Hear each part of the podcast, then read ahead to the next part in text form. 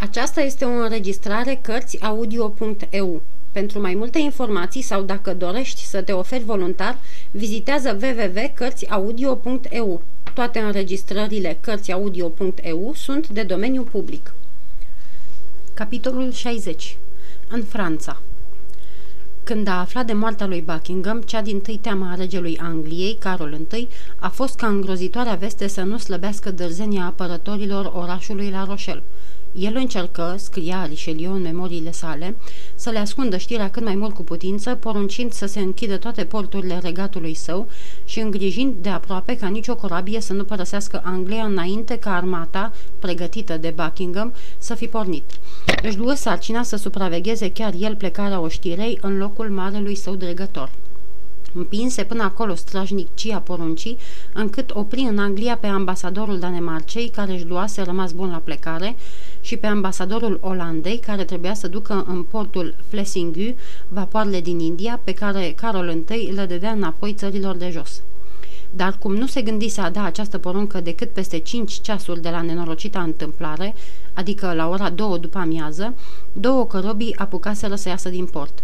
Prima avea pe punte, după cum știm, pe Milady, care, așteptându-se dinainte la cele întâmplate, își întări bănuiala când văzu steagul negru fâlfâind pe catargul vasului amiral. Cât privește a doua corabie, vom spune mai târziu pe cine ducea și cum de putuse pleca. De adminteri, în tot acest răstimp, nimic nou nu se petrecuse în tabăra din La Rochelle. Regele, care se plictisea grozav, ca de obicei, ba poate ceva mai mult în tabără decât aiurea, hotărâ să petreacă incognito sărbătorile Sfântului Ludovic la Saint-Germain și ceru cardinalului să-i pregătească o escortă alcătuită doar din 20 de muschetari. Cardinalul, molipsit și el uneori de plictiseala regelui, încuviință bucuros acest răgaz regescului său locotenent, care îi făgădui că se va întoarce pe la 15 septembrie. Înștiințat de eminența sa, domnul de Treville se pregăti de plecare și, cum știa fără a cunoaște adevărata cauză dorința vie și chiar grabnica nevoie a prietenilor lui de a se întoarce la Paris, firește că alese și pe ei să facă parte din escortă. Cei patru tineri aflară știrea numai cu un sfert de ceas după domnul de Treville, căci ei fuseseră cei din tâi cărora acesta le-a trimis-o. D'Artagnan își dădu atunci seama de însemnătatea bunăvoinței cardinalului când îi făgăduise, în sfârșit, să intre în rândul muschetarilor. Fără această împrejurare norocoasă ar fi fost nevoit să rămână pe loc, în vreme ce și lui ar fi plecat. E deprisos să mai spunem că nerăbdarea lui de a pleca la Paris se datora primejdiei care ar fi amenințat-o pe doamna Bonacieux dacă s-ar fi întâlnit la mănăstirea din Bethune cu Milady, dușmanca lui de moarte și, după cum știm, Aramis scrisese numai decât Mariei Michon, acea lenjereasă din Tur, care avea cunoștințe atât de înalte, pentru a căpăta din partea reginei încuvințarea ca doamna Bonacieux să iasă din mănăstire și să se adăpostească fie la Lorena, fie în Belgia. Răspunsul nu întârziase și, după 8-10 zile, Aramis primise următoarea scrisoare. Dragul meu văr, Iată încuvințarea din partea surorii mele de a scoate slujnicuța noastră din mănăstirea Betiun, unde ți se pare că aerul nu-i priește. Sora mea îți îndeplinește bucuros cererea, căci e nespus de dragă fetița, căreia speră să-i fie de folos mai târziu. Te sărut, Marie Michon. La această scrisoare era adăugată împuternicirea cerută cu următorul cuprins – Stareța mănăstirii din Betun va preda în mâinile aducătorului acestei scrisori pe sora care a intrat în mănăstire datorită bunăvoinței mele și care se află acolo sub oblăduirea mea.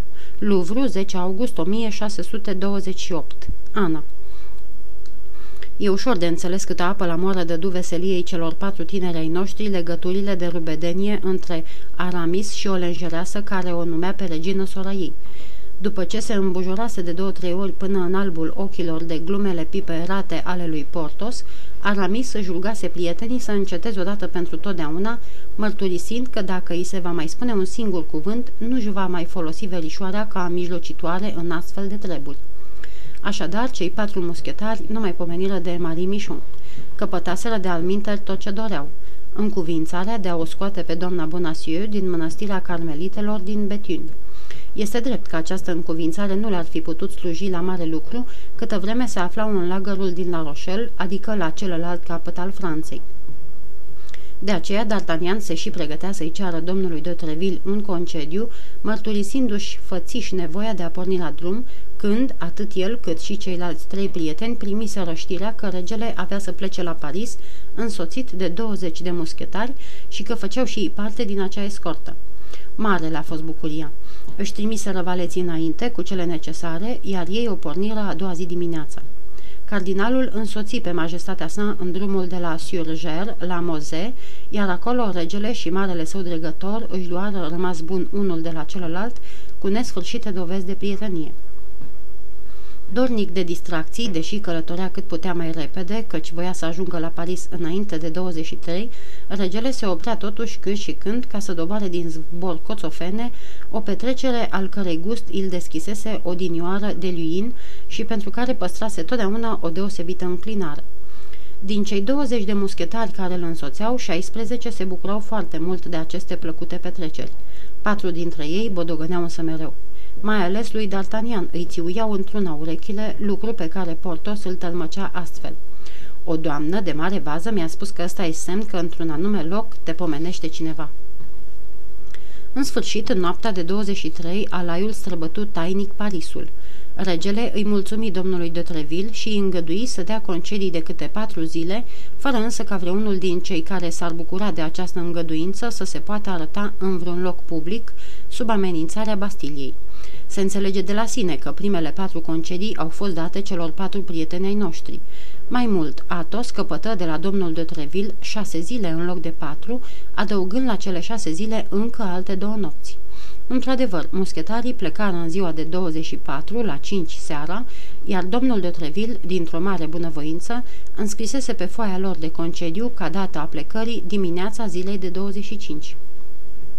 Ei, doamne, spunea D'Artagnan, care, după cum se știe, credea în steaua lui, prea ne propădim cu firea pentru un lucru de nimic. În două zile și dând gata doi-trei cai, puțin îmi pasă, am bani destui, sunt la Betiun, dau stareței scrisoarea reginei și duc scumpa mea comoară, după care am pornit, nu în Lorena, nici în Belgia, ci chiar la Paris, unde va fi mai la adăpost ca niciunde, mai ales câtă vreme domnul cardinal va rămâne în La Rochelle și când ne vom întoarce din război, atunci pe jumătate prin bunăvoința verișoarei lui, pe jumătate de capriciul celor ce am făcut chiar noi pentru majestatea sa, vom căpăta din partea reginei tot ce vom dori.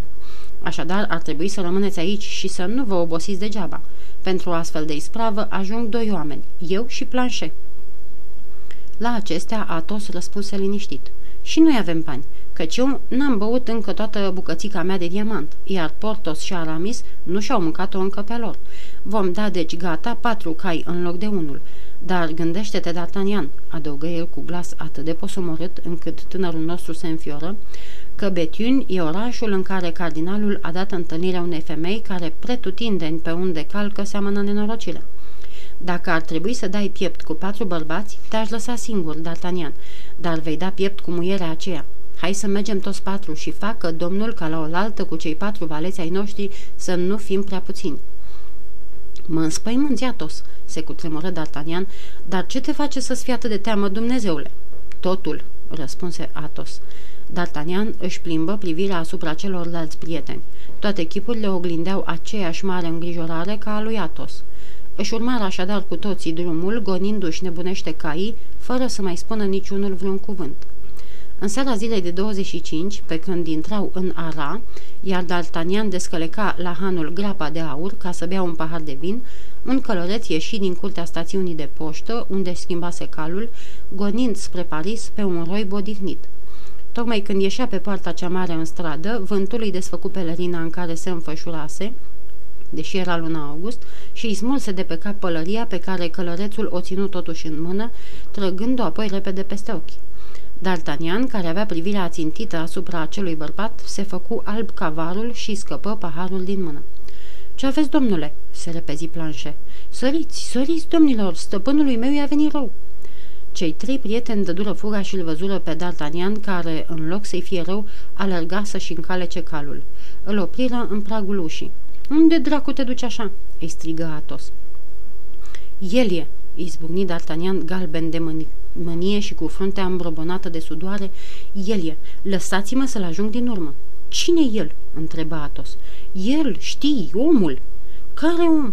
Omul blestemat, piaza mea rea, care mi-a ieșit în cale de câte ori m-a amenințat o năpastă, cel care o însoțea pe zgripțuroica aceea când am întâlnit-o pentru prima oară, cel pe care îl căutam când am stârnit pe prietenul nostru Atos, cel pe care l-am zărit în dimineața când a fost răpită doamna Bonasiu. L-am văzut, el e. L-am recunoscut când i-a dat vântul pelerina la o parte. Drace, mormăi Atos visător, pe cai, domnilor, pe cai, să-l urmărim și îl vom ajunge din urmă. Dragul meu, grăia Aramis, gândește-te că el merge într-o parte, iar noi tocmai în cealaltă. Gândește-te că are un cal odihnit, iar noi niște bieți cai obosiți și că o să ni omorâm fără măcar să-l putem ajunge din urmă. Hai să lăsăm bărbatul D'Artagnan și să scăpăm femeia.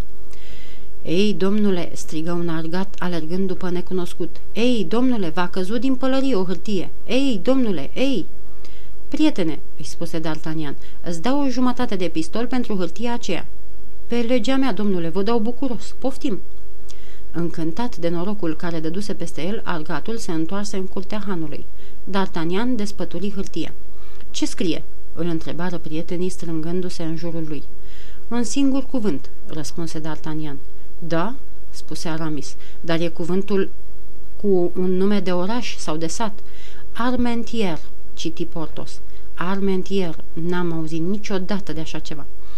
Și numele acestui oraș sau sat e scris chiar de mâna ei, recunoscu Atos. Ia să punem noi bine hârtia aceasta, încheie D'Artagnan. Poate că n-am aruncat în vânt ultimul meu pistol. Pe cai, prieteni, pe cai. Și cei patru prieteni se îndreptară în goană pe drumul ce ducea spre Betiun.